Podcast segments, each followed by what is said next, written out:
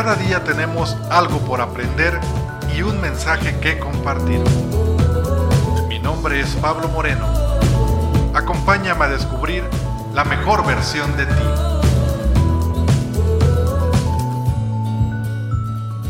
Hola a todos, sean bienvenidos al episodio número 6 de este su podcast, La mejor versión de ti. Un espacio donde compartiremos herramientas para potencializar nuestra vida y llevarla a otro nivel.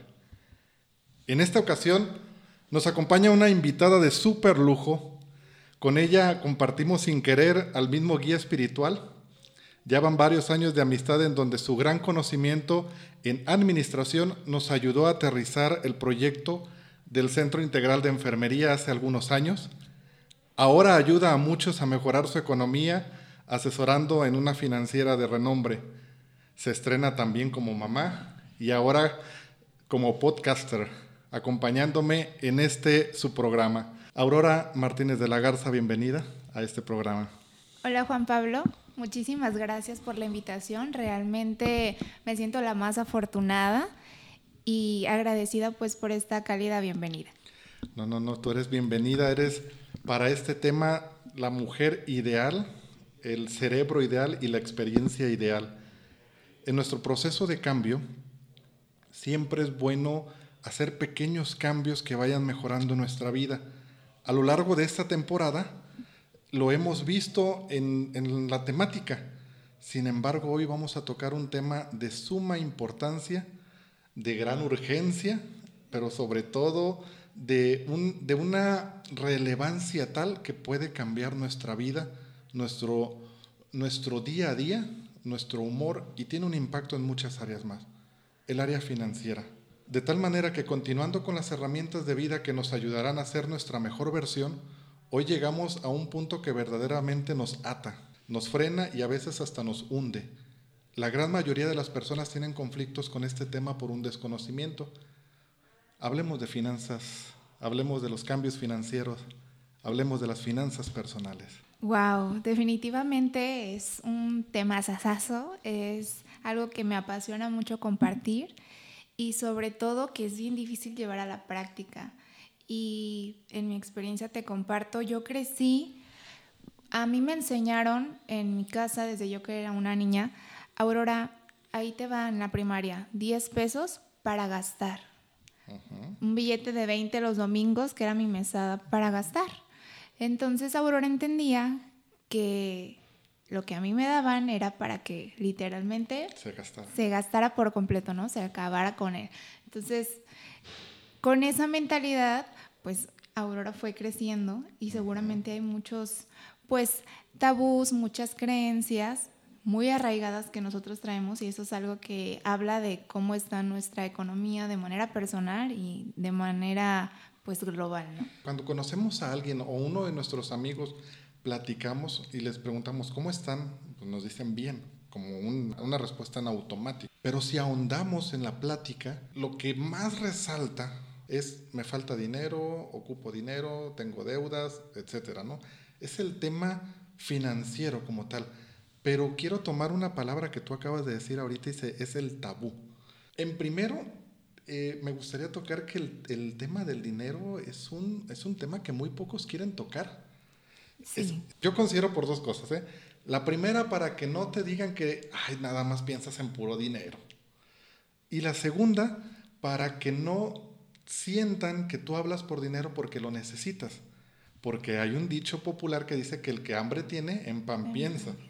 Y entonces, si yo hablo de dinero, dinero, dinero, van a decir, pues este está muy necesitado.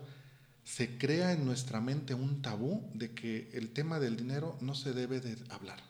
Es que es eso precisamente, o sea, es algo de lo que no se habla, incluso en las relaciones de pareja, ¿no? es bien complicado. Somos novios y salimos y llega la hora de la verdad y la cuenta y como que como mujer, bueno, compartimos, hay otras que no me hago la que no me doy cuenta y pues que él pague, ¿no? Entonces es algo que, hay, es urgentemente necesario pues que lo hablemos y lo aterricemos. Oye, sí, y en primera, pues, ¿qué es el dinero, no? Y, y esto es un tema que para los que nos escuchan, si les preguntamos a ustedes, ¿qué es el para ustedes qué es el dinero? pues van a, surgir muchas respuestas o infinidad de respuestas, pero lo que más me sorprende es que a los que yo le he preguntado no saben decirme qué es el dinero.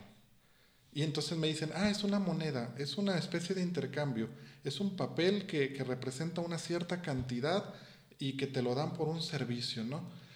Hay otros conceptos que lo manejan como energía. Es una energía tremenda que tú cedes porque representa tu trabajo, representa tu esfuerzo, representa eh, nuestra vida como tal. Y entonces, como no entendemos qué es el dinero, pues no, no lo valoramos. Valoramos la, numeración o la denominación, pero no valoramos en sí lo que es el tema del dinero como tal. Así es. Pues sí, vuelvo al ejemplo del principio, ¿no? O sea, yo entendía en su momento que el dinero era para gastarlo y no valoraba pues a lo mejor el trabajo, el esfuerzo de mis papás. Ahora entiendo, para mí el dinero es pues un medio, ¿no? Y hay quienes saben de alguna manera pues administrarlo mejor, otros malgastarlo, otros invertirlo y bueno, es algo de lo que pues hay muchas, muchas maneras de verlo. Eh, para algunos lo asocian al poder, a la ambición, algo como negativo, ¿no? Y no es precisamente el, punto o el objetivo. He leído en lo personal libros como Piense y hágase millonario, he leído como El hombre más rico de Babilonia, eh, Los secretos de una mente millonaria, libros como el de em, el, cuadrante del dinero, eh, Padre rico, Padre, pobre. Y todos coinciden en que la conceptualización del dinero va a determinar en muchas de las ocasiones nuestra situación económica.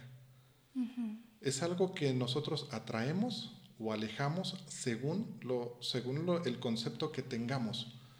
Ahora en psicología yo lo puedo relacionar mucho con los traumas que traemos. Así como, por ejemplo, si a una persona le va mal en el amor, va a decir, es que el amor no existe, es que todos los hombres o todas las mujeres son iguales. Y entonces empezamos a rechazar esa conceptualización del amor.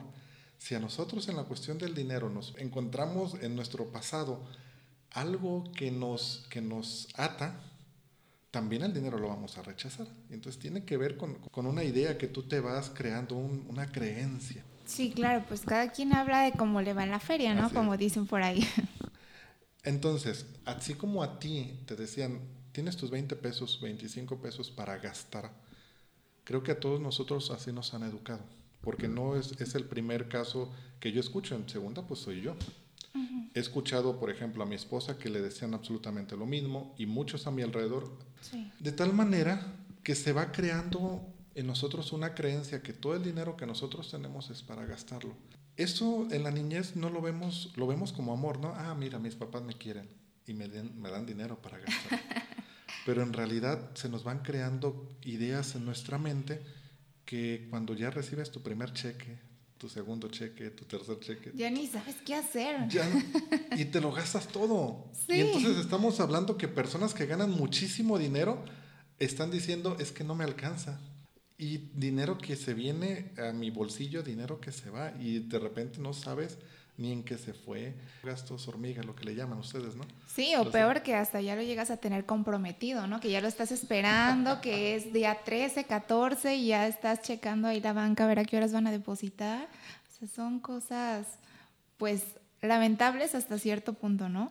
Que antes tal vez yo hago memoria y digo, bueno, mi primer trabajo de universitaria, pues no se compara con el trabajo que percibo y cómo vivía hace tantos años con ese dinero, ¿no? Pues uno se ajusta y vas ganando más y más gastas y menos prevés. Así es. Se me viene a la mente con una chica que descubrimos, ella me decía a mí, todo el dinero que yo gano, todo el dinero se me va. Entonces, la primera pregunta es, ¿el dinero que a ti te daban todo te lo gastabas de niña o no te daban dinero o cómo estaba el rollo, ¿no? Y me decían, no, es que todo el dinero que me daban, yo lo gastaba. Y yo pedía para un gansito. Yo recuerdo que el gansito costaba en aquellos entonces cinco uh. pesos. Y yo le decía, papá, ¿me das para un gansito? Y le daban exactamente los cinco pesos. Y en ese momento ella iba a correr por el gansito. Justamente eso lo, lo trae tu cerebro registrado. De tal manera que si ahorita ganas tú, por ejemplo, cuatro mil pesos a la quincena, tu cerebro va a hacer lo, hasta lo imposible por gastar cuatro mil pesos a la quincena. De tal manera que no te vas a tener tiempo de ahorrar. Creo que las cosas hubiesen sido diferentes si te dijeran, a ver hija, te voy a dar seis pesos. Cinco para tu gancito y ahorras un peso. Para que la próxima vez ya no te dé yo tanto, sino ya nada más ocupes cuatro pesos, ¿no? O, simplemente te voy a dar la mitad y espérate para mañana para darte la otra mitad. Lo ahorras y, hasta que tengas lo, lo compras, ¿no? De tal manera que nuestro cerebro lo podemos ir programando y reprogramando. Sí. Esta parte de los traumas financieros, no sé cómo tú lo veas reflejado en, en tu día a día, pero lo he vivido y, por ejemplo, todavía no estoy exento de ello. Hay excesos de dinero que me llegan y mi cerebro dice, no, espérate, tú estás acostumbrado a ganar tanto. Hay un exceso de cuatro mil, de los mentados bonos, ¿no? Que te llega un bono de productividad, que te llegan las utilidades, que te llegan eh, el aguinaldo. Si tu cerebro está acostumbrado a ganar cuatro mil pesos a la quincena, que vamos a tomar el ejemplo de ahorita, y de repente en una quincena te llegan diez mil pesos más, tu cerebro está registrando que no, esos cuatro, no lo concibe. No, no, no, hay un excedente, tú eres de cuatro mil pesos. Y entonces se te van queriendo regalar cosas, el auto se te descompone, se te descompone el refrigerador, te roban, te enfermas y entonces tienes que soltar. A eso se le llama un autosabotaje. Y entonces tiene que ver con pensamientos o creencias limitantes acerca del dinero porque es como que si huimos del dinero, lo que ya te decía hace, hace un momento, ¿no? De que la relación que tengas con él o lo atraes o lo alejas. Los mexicanos somos buenos para ahorrar. Definitivamente no, es bien común y no vamos tan lejos. No sé si yo te hubiese preguntado o conocido cinco años atrás o tal vez de soltero. ¿Tú recuerdas que ahorrabas de soltero? No. y si le pregunto a un joven, pues seguramente tampoco, ¿no? entonces nuestra cultura mexicana, desafortunadamente, pues no está acostumbrada al ahorro por tabús, por tradición, porque como dices, ¿no? Como recibo el cheque, así mismo me lo gasto. Entonces, eh, es un, problema y hasta que no ocurre realmente tal vez alguna necesidad que me obligue a, es cuando comienza a la persona pues a transformar o a crear nuevos hábitos que le puedan apoyar. Pero si no hay un incentivo, definitivamente no hay un ahorro. ¿Cuáles serían los errores más comunes que cometemos en las finanzas? Pues gastar muchísimo más de lo que puedo, de lo que gano eh, tal vez tener, no sé, muchas tarjetas de crédito. Eh, no saberlas usar, ¿no? Sobre todo eso, ¿no? No saberlas usar, porque puedo tener hasta tres o hay quienes me pueden decir, ahora yo pues tengo mi negocio, tengo tal y cual, y pues las hay administrar y las pago a tiempo, ¿no? O a veces creer también de que por pagar uno o dos días después de las fechas de corte, pues no va a haber por ahí pues un interés de por medio que me vayan a estar cobrando, ¿no? Y sobre todo, pues yo creo que, que te pique todo el dinero, ¿no? Que, bueno, si yo estoy ganando, no digo que seamos tacaños, pero pues si no he pensado antes que necesito un pantalón o que necesito comprarme unos tenis, no está en mi lista de prioridades, pues no lo gastes, ¿no? Esa es una sugerencia. Sí, los gastos hormiga, otro error que cometemos, ¿no? El irnos diario a comprar nuestro café al Starbucks, eh, comprar el sándwich con la señora de la esquina. La coca, los cigarros, eh, pues muchísimas cosas, el panecito, porque hay señores también ya mayores que no lo perdonan, ¿no? Y también es muy común que me digan, no, es que eso es mi, mi vicio, ¿no? En eso yo sí, o el helado, los elotes. Ahorita pues estamos un poco en confinamiento, pero aún así te da, te buscamos, ¿no? Ah, ¿quién envía tostilocos a domicilio, no? Entonces terminamos pagando a veces hasta más por el envío que por lo que estás comprando, ¿no? Exactamente. ¿Qué otros te No digo que no lo haga, ¿no? Porque hasta incluso yo lo llego a hacer, pero se puede o se vale que de alguna manera nos consintamos, no sé, una vez al mes o una vez a la quincena pero pues evitar hacerlo, ¿no? Que no se vuelva algo de hacerlo todos los días, porque si le echamos lápiz, ¿no? ¿Cuánto gastamos a la semana o luego al mes y luego al año? Pues ese dinero lo hubiéramos podido ahorrar o invertir en algo mucho más productivo. Un tema delicado en esto de los cambios personales es el dinero, porque cuando eres soltero, pues tú decides, ¿no? Pero cuando ya depende de ti una familia y que ya dices, eh, ya no puedo ahorrar, incluso sacan los ahorros que puedan tener, los sacan y, dicen, es que ni modo, es una urgencia, ¿no? Y, y adiós ahorro. Y si ahorras, a mí me pasó, era porque de plano en el trabajo me quitaban mi... Pero porque yo no podía acceder a él, ¿no? Fuercitas. Ya venía descontado en el Ya venía cheque. descontado, exactamente. Sí. Y te lo retienen hasta cierto tiempo, ¿no? Pero pasa lo mismo, en cuanto te lo liberan, chao, ay, porque no estás acostumbrado a tener tanto dinero. Así es. Empezamos a, a crear necesidad. Ay, es que necesito unas uñas. Ay, es que necesito pintarme el cabello. Empezamos a crear necesidades, Sí. ¿eh? Y que realmente no son necesidades. Hacemos unas fiestas, convivios, me dicen, no son fiestas, son convivios. Convivios. Y se te va media quincena y después andas pidiendo prestado. Y ese es otro, los préstamos. ¿Cómo le batallamos? Porque incluso hasta sacamos préstamos para pagar el préstamo. Otros préstamos, lamentable, pero es cierto. No, y tocaste un punto también bien interesante. Yo creo que también parte de un error del mexicano es que somos muy sociables, muy bonachones, muy queda bien, y a veces precisamente por eso, ah, vamos a una fiesta, vamos a una piñata, es cumpleaños de fulanito, de mi tía, de mi primo, y nos envolvemos tanto en esta parte social que por a veces por estatus, pues no tengo dinero, pero hay que llevarle un detallito o el pastel, o a veces terminamos eh, destinando dinero que no estaba en el presupuesto, pues para esos eventos sociales, o a veces eso es algo que ni siquiera está presupuestado, ¿no? Ahí lo gastamos, como dices, las salidas, o pido un préstamo en donde me lo den, pero de ya, porque ya mañana tengo que pagar. Sí. Y no nos fijamos pues que sale más caro a veces pues esos intereses Exacto. O- pero pues yo tengo esa urgencia o esa necesidad y pues donde me lo den a lo que me cueste. No estamos tirando pedradas para los que nos escuchan. es solamente lo que nos han contado y que hemos vivido. ¿eh? Realmente es un problema no saber manejar dinero. Es un problema tremendo que no solamente te quita la paz interior, sino que es alrededor todos, porque primero te pones de mal humor, andas estresado, no duermes. Ese no dormir es eh, desquitarte con alguien más, levantarte de malas y andar echando culpas, cuando en realidad todo surge porque no sabemos manejar el dinero. Así es. Y luego llegan los cobradores, ¿no? Está fulanito eh, o tu mamá y andamos hasta involucrando a los niños, ¿no? Les enseñamos a mentir, que dile ver. que no estoy. Y les estás enseñando a mentir a los niños. Así es. Y fíjate cómo vamos entonces descubriendo una cadena de sucesos que nos llevan a ser los economistas que hoy somos.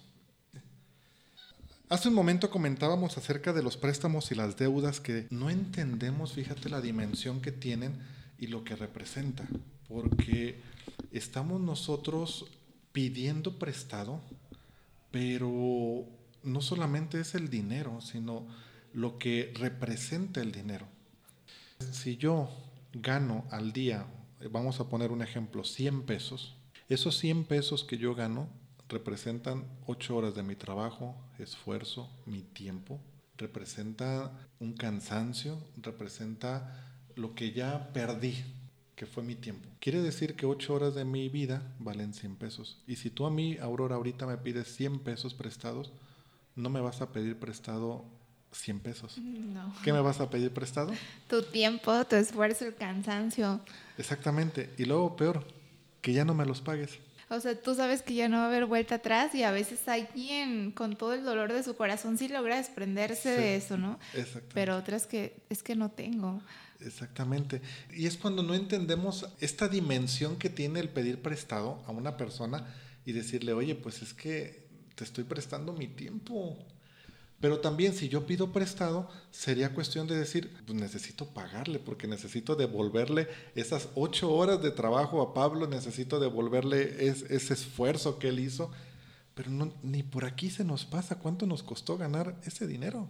Y bien conchitas vamos y le decimos al amigo, oye, pues préstame mil pesos porque ocupo pagar la banda para mi fiesta. y eso también ocurre, o sea, no nada más eh, si es mi familiar, mi compadre o mi amigo, ¿no? Sino si yo sé que tengo crédito abierto en X tienda y aparte me dan meses sin intereses o tengo crédito disponible, ay, pues ya sé que ahí voy y no lo resiento, aunque ahorita tal vez no tengo para pagarlo, pero hasta que se llegue ya la fecha de corte ahí es cuando, chin, ya a ver cómo le hago para conseguir y pagar eso que ya debo. Incluso se nos viene ese pensamiento, ah, que al cabo ellos ganan mucho. Sí, pero a ti te gustaría que a quienes tú prestas te dijeran, no, que al cabo Aurora gana mucho, no ocupa mi dinero, no ocupa el dinero como para que le pague, ¿no? Creo que eh, tomamos posturas muy, muy cómodas. Los dueños de Coppel a lo mejor se esforzaron por tener ese negocio, por hacer ese negocio, por, por poder prestar y están confiando en nosotros. Y pongo de ejemplo Coppel, ¿no? Porque es de las cosas más comunes.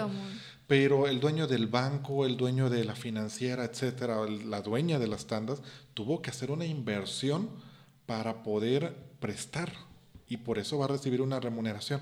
Y qué cómodo decir, ah, que al cabo tiene una tienda, no, no, no te voy a pagar. O, que se espere. Cuando no entendemos lo que le costó a esa persona, primero confiar en ti. y segundo, para empezar, y segundo, darte el dinero. Así que no vayan con Aurora porque ya no va a prestar. ya no. Ni vengan conmigo porque ya no vamos a prestar. Esta, fíjate que esta enseñanza yo la aprendí del libro del hombre más rico de Babilonia. Y dice, cuida tu dinero, porque no es el valor como tal, sino es lo que invertiste para obtenerlo. Y entonces el tiempo es algo invaluable. Y si eh, yo te dono, yo te regalo tiempo, para mí es lo más valioso que yo te puedo regalar quizás no te pueda dar cosas de valor tan grandes, pero cuando yo doy mi tiempo a algo, híjole, valóralo porque es lo más preciado que yo tengo porque ya no lo vuelvo a recuperar. Por último, metas financieras. Aurora, recuerdo que estamos, eh, recuerda que estamos en un proceso de cambio. Quienes nos escuchan, estamos en este proceso de mejorar nuestra versión. Y sí se pueden hacer metas financieras poco a poco, ¿no? Sí, definitivamente. Pues ya hablamos, creo que mucho acerca de nuestros problemas. Ahora, pues yo te invito a ti que nos escuchas a pensar, China, a lo mejor te sientes identificado, a lo mejor estás sobreendeudado, eh, tal vez no encuentras la puerta, la salida, pero pues hay esperanza y hay soluciones, pero es poco a poco y con mucha paciencia. La verdad es de que cuando hay un motivo eso que, te mueve, una razón poderosa, como dicen por ahí.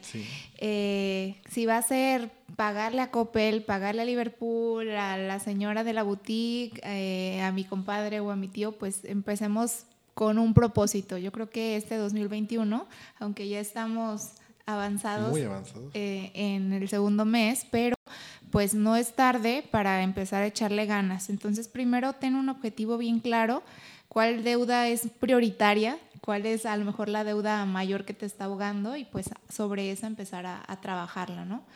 Y pues lo segundo que les propongo y que sé que es muy trillado tal vez, pero comenzar a realizar un ahorro, a lo mejor que sea para emergencias eh, o un ahorro pues que en cuanto yo reciba mi pago, inmediatamente lo descuente, ¿no? Sí, exactamente.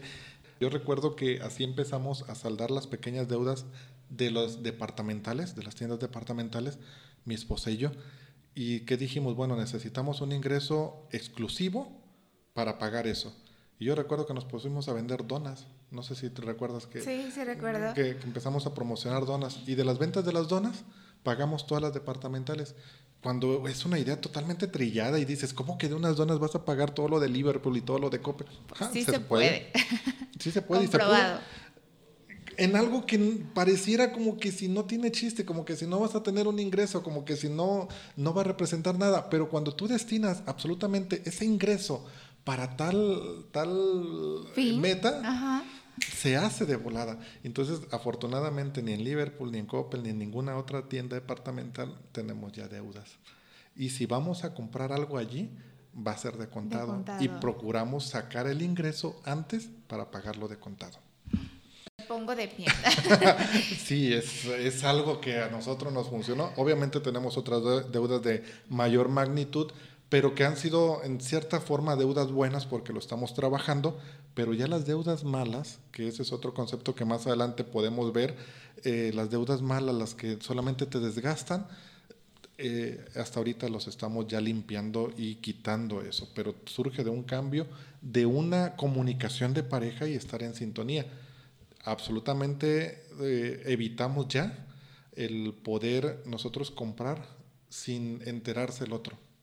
Por ejemplo, los gastos hormiga, lo que le llamamos gastos hormiga, los evitamos y si lo hacemos, le comunico, oye, fíjate que gasté tanto ¿no? en, esto. Una, para que me dé vergüenza de decir que falté a, la palabra y dos, para que ella esté en comunicación de que ah, hubo una salida extra en un gasto llamado hormigas. Y por último, quisiera tocar este tema tan importante que sí se puede empezar de cero. Incluso se puede empezar con números rojos, sí se puede. Nosotros lo estamos experimentando. Es complicado, sí, pero no es imposible. Cuando me refiero a números rojos es cuando tienes un montón de deudas atrás y que dices, es que ya estoy bien endeudado en el banco, ya estoy bien endeudado en, este, en caja popular, ya estoy bien endeudado en todo. Para salir y para sanar mis deudas es bien complicado. Sí se puede, creo que hay muchas estrategias que nos pueden ayudar a eso. Sí, definitivamente. Y bueno, yo creo que no es tanto pensar en las deudas, en que debo 200 mil pesos o que ya me están cobrando y se va a juntar la próxima mensualidad, sino más bien el cómo, sí, el cómo, voy a hacerle para pagar esa deuda, ¿no? Eh, te puedo compartir también, por ejemplo, yo recuerdo cuando inicié eh, pues mi matrimonio con mi pareja, ninguno de los dos tenía un trabajo formal o estable, ¿no? Entonces, pues le tiramos a, le jugamos al emprendedor. Y pues yo recuerdo que teníamos compromisos y pues teníamos que buscar, como tú dices, pues otra fuente de ingresos. Entonces, súper importante lo que tú acabas de decir, pues una comunicación clara con mi pareja, que haya una transparencia en nuestras finanzas y bueno, cuánto es lo que debo, cuánto es lo que debo de abonar al menos mensualmente, ¿no? Cuánto ocupo para vivir, para comer y sobre eso, si yo estoy acostumbrado a que con 200 pesos al día necesito y por lo multiplico por los 30 días, bueno, pues eso voy a hacer para sobrevivir mi mes, ¿no? Pero ¿qué voy a hacer extra? Pues para cubrir otras necesidades que puedan surgir, ¿no? Si me enfermo o algo así. Entonces, yo creo que estamos en pues en un momento donde tenemos al alcance pues redes sociales, donde no hay o no debe haber pena por vender cosas, eh, ya sea por catálogo, ya sea en línea. Ahorita está muy de moda eh, hacer lives y saco mi ropa que no me queda o que no me gusta o es de temporada y la revendo. Porque otra forma en la que obteníamos ingresos, yo me iba a los tianguis con mi ropa este, y había gente que era revendedora y me compraba a mí y ya ella después se ponía y lo vendía más caro. Pero tú ya lo vendiste. Pero yo ya lo había sacado, ajá. Entonces, eh, es apasionante también dedicarte a un emprendimiento. Entonces, yo creo que si ustedes son buenos para algo en la cocina, de manualidades y tienen la oportunidad, pues, de crear un ingreso a través de ello, pues aprovechenlo, ¿no? Sí. Em, creo que, que parte de esto es quitarse el miedo y quitarse el paradigma de decir yo no soy vendedor o yo no soy bueno para vender, o qué vergüenza vender, porque esa es otra que te limita muchísimo, te da vergüenza vender, vergüenza, ¿por qué? dirían por allí, vergüenza robar y que te cachen. Que te cachen, eso, eso sí. es pena, ¿no? Por ejemplo, que compartas acá ratito en tus redes sociales que vendes algo, para mí yo lo tomo como aplausible y digo, qué bueno que están compartiendo su negocio mil veces que lo compartan al día, no hay ningún problema, a mí no me molesta, al contrario, lo aplaudo pero hay gente que dice, ay, no, es que voy a estar compartiendo lo mismo cada vez y le da vergüenza. Porque piensan que, van, que vamos a pensar que es pobre. Y sí, sí es pobre, pues, y también lo vamos a pensar. Pero, pero que no te quite eso. pero el hecho de que lo hagas es, te va a ayudar a saldar las deudas. Y por ejemplo, a nosotros nos funcionó eso, ¿no? Un ingreso, vamos a crear un ingreso extra para pagar tal deuda. Vamos a crear un ingreso extra para pagar, para pagar tal situación y que esto nos lleve a empezar incluso con números rojos, que, nos, que, no, no, que no nos limitemos a decir, eh, vamos a cambiar, que es al final de cuentas lo que, lo que estamos aquí, hacer cambios para mejorar. Y eso implica que ya no pidas más deudas para, para pagar deudas. Eso implica que ya no te endeudas, que pagues de contado, que, que digas eh, que pagues a tiempo, en tiempo y en forma, y sobre todo que puedas decir tú, ya estoy creando mi propio dinero y que chido se siente y que si se me antoja algo, voy a crear algo para un negocio para comprármelo. Y para ti que nos escuchas, pues queda más que preguntarte que si conoces tu inventario financiero, cómo estamos con ello, cuántos números, eh, cuántas deudas tienes en números rojos, cuántos son tus ingresos. Las cosas que tienes también parten del inventario porque las puedes vender. Nosotros hemos sacado instrumentos, computadoras, etcétera, que ya no nos funcionan en el sentido de que a nosotros ya no nos sirven. Sí funcionan, son funcionales, pero a nosotros pues, no tiene caso tenerlo y vamos para afuera, ¿no? La ropa, zapatos, por si adelgazo, por si engordo, este, por si llego a mi talla cero, que era de los 15 años, ¿no? Cuando tenía 15 años era talla cero y ahí la guardo por si, por para si cuando me quede. Para cuando me quede. Es sacarlo también es preguntarte cuál es tu balance económico total. Es decir, eh, con tus propiedades, con todo, ¿alcanzas a pagar tus deudas? Porque muchos de nosotros no nos queremos desprender ni del auto, no nos queremos desprender de la ropa, no nos queremos desprender de los lujos, del restaurante, porque, pues, ¿qué van a decir la gente, no? pero en realidad eso te va a ayudar a saldar esa deuda. Y estamos aferrados.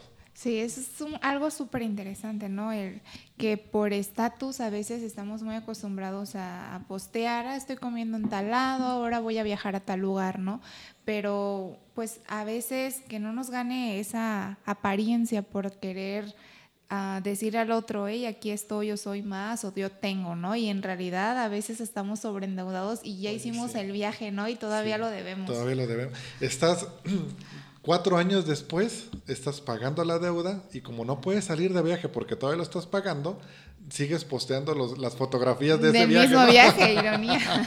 Ay, a mí me pasó con la luna de miel. Ah, qué triste. Eh, y por, último, yo creo que de todo esto que estamos hablando, yo creo que ya lo sabes. Y no dudo de que eh, ya lo hayas leído, ya te lo repitan a cada rato en la radio, en la televisión, en cursos. Pero entonces, ¿qué estás haciendo al respecto? ¿Qué estás haciendo para poder cambiar tu situación financiera? Y si bien el hecho de que la, ahorita la pandemia es un buen pretexto, déjame decirte que hay muchos que están aprovechando la pandemia para hacer mucho, mucho dinero. Porque hay gente que solamente se la pasa viendo dónde hay oportunidad. Ojo, no para aprovecharse de la necesidad, sino para descubrir para poder dar soluciones a necesidades básicas. Y entonces tenemos restaurantes que están cerrando por la pandemia, pero hay restaurantes que están subiendo tremendamente como la espuma por la pandemia, porque empezaron a innovar, porque empezaron a hacer muchísimas cosas. Hay personas que están siendo despedidas o están cayendo en bancarrota por la pandemia, pero también hay gente que está ganando mucho dinero por la pandemia. Entonces tú decides. ¿De qué lado quieres estar, no? Si quieres aprovechar la oportunidad que nos da la pandemia ahora de transformarnos, de usar los medios digitales, del servicio a domicilio, entonces ubica una oportunidad, una necesidad y pues atiéndela, ¿no? Oye, sí, porque ahorita ni siquiera los trabajos son estables, como para decir, ah, ya tengo algo estable, ¿no? Créeme que ya te están, te están quemando los barcos pero hay gente que le huye al dinero y hay gente que no quiere ganar dinero por más que le pongas. Les ofreces empleo, y ponen cualquier, em, cualquier pretexto, que si mi hija, que si mi hijo, que si mi mamá, que si el tiempo, que si la distancia, que si la paga, que si esto, que si lo otro. Ponen miles de pretextos, no quieren trabajar. Así es, no quieren. Es de las pláticas más interesantes que hemos tenido, incluso extensas, pero que esto todavía da para más. Sin embargo, eh, necesitamos hacer una conclusión por ahora, porque creo que va a haber una parte 2 de esto más adelante. En la segunda temporada yo creo que nos vamos a explayar. Excelente. ¿Con qué te quedas de esta charla? Pues recordarles a todos que, que el dinero es un medio, es algo bueno, depende con los ojos que lo miremos. eh, va a ser la relación que queramos tener con él, ¿no? Entonces, eh, veámoslo con el propósito que tú quieras llamarle, pero que sea algo que, que, te impulse a lograr esas metas que tú quieres alcanzar. Eh, elimina pues esos tabús, esas creencias tan arraigadas a veces que traemos desde casa o el que estás queriendo emprender o emprendiendo incluso y te dicen, no, pues es que es muy caro o no debes hacerlo, eh, pero pues anímense, eh, hagan oídos sordos pues a esas vocecitas y no pierdan de vista pues ese objetivo. Y sobre todo, pues si su relación ahorita con el dinero no es, no es la mejor, hay que identificar cuál es el problema, ¿no? Si es algún gasto hormiga, si es alguna deuda y pues atenderla. Aurora, ¿dónde te podemos encontrar en tus redes sociales? ¿Estás así, no? Como Aurora de la, de la Garza. Aurora Lisset, M de la Garza, así estoy en Facebook e Instagram. Pues un placer poder estar aquí compartiendo este espacio agradecida de poder compartir y ser invitada aquí con no, Juan no, Pablo. al contrario. Y por último, para quienes se quedaron con la duda en cuál institución financiera trabaja Aurora, pues es en Caja Popular Mexicana. Viene el anuncio. Ella está allí ofreciendo sus servicios, pero también la puedes buscar y, te puede dar una, una guía financiera este, eh, de manera personalizada a tus necesidades. Así que puedes eh, acercarte con confianza y ya pueden ver esa, esa parte, ¿no? Aurora, muchísimas gracias. Creo que yo soy el halagado, me dejas muchísimo y sobre todo esta dinámica, ¿no? De, de poder platicar algo que nos apasiona, que ya lo hemos platicado en la sala de la casa, que ya lo hemos platicado en algunos otros lugares, pero que ahora puede ser plasmado esta plática para los demás. Muchas gracias y espero que no sea la primera vez que me acompañes. Yo también quedo encantada a sus órdenes para todos ustedes, muy agradecida y pues deseo que puedan seguir muy de cerca el siguiente capítulo de este podcast, no se lo pierdan. Muchísimas gracias. Bien amigos, hemos llegado al final de este episodio. No te olvides de compartir este mensaje, dejar tus comentarios y aportaciones, ya que al final de la temporada haremos un episodio para compartir todas las dudas, todos los comentarios y las aportaciones que nos han plasmado todos aquellos que nos escuchan a través de la primera temporada. Sígueme en mis redes sociales, estoy en Instagram y en Twitter como arroba jpablo-mo. En la página de Facebook estoy como Pablo Moreno. En Spotify y Anchor estoy como la mejor versión de ti o como Pablo Moreno me puedes encontrar. Nos vemos como siempre el próximo miércoles con un episodio más de tu podcast, La mejor versión de ti.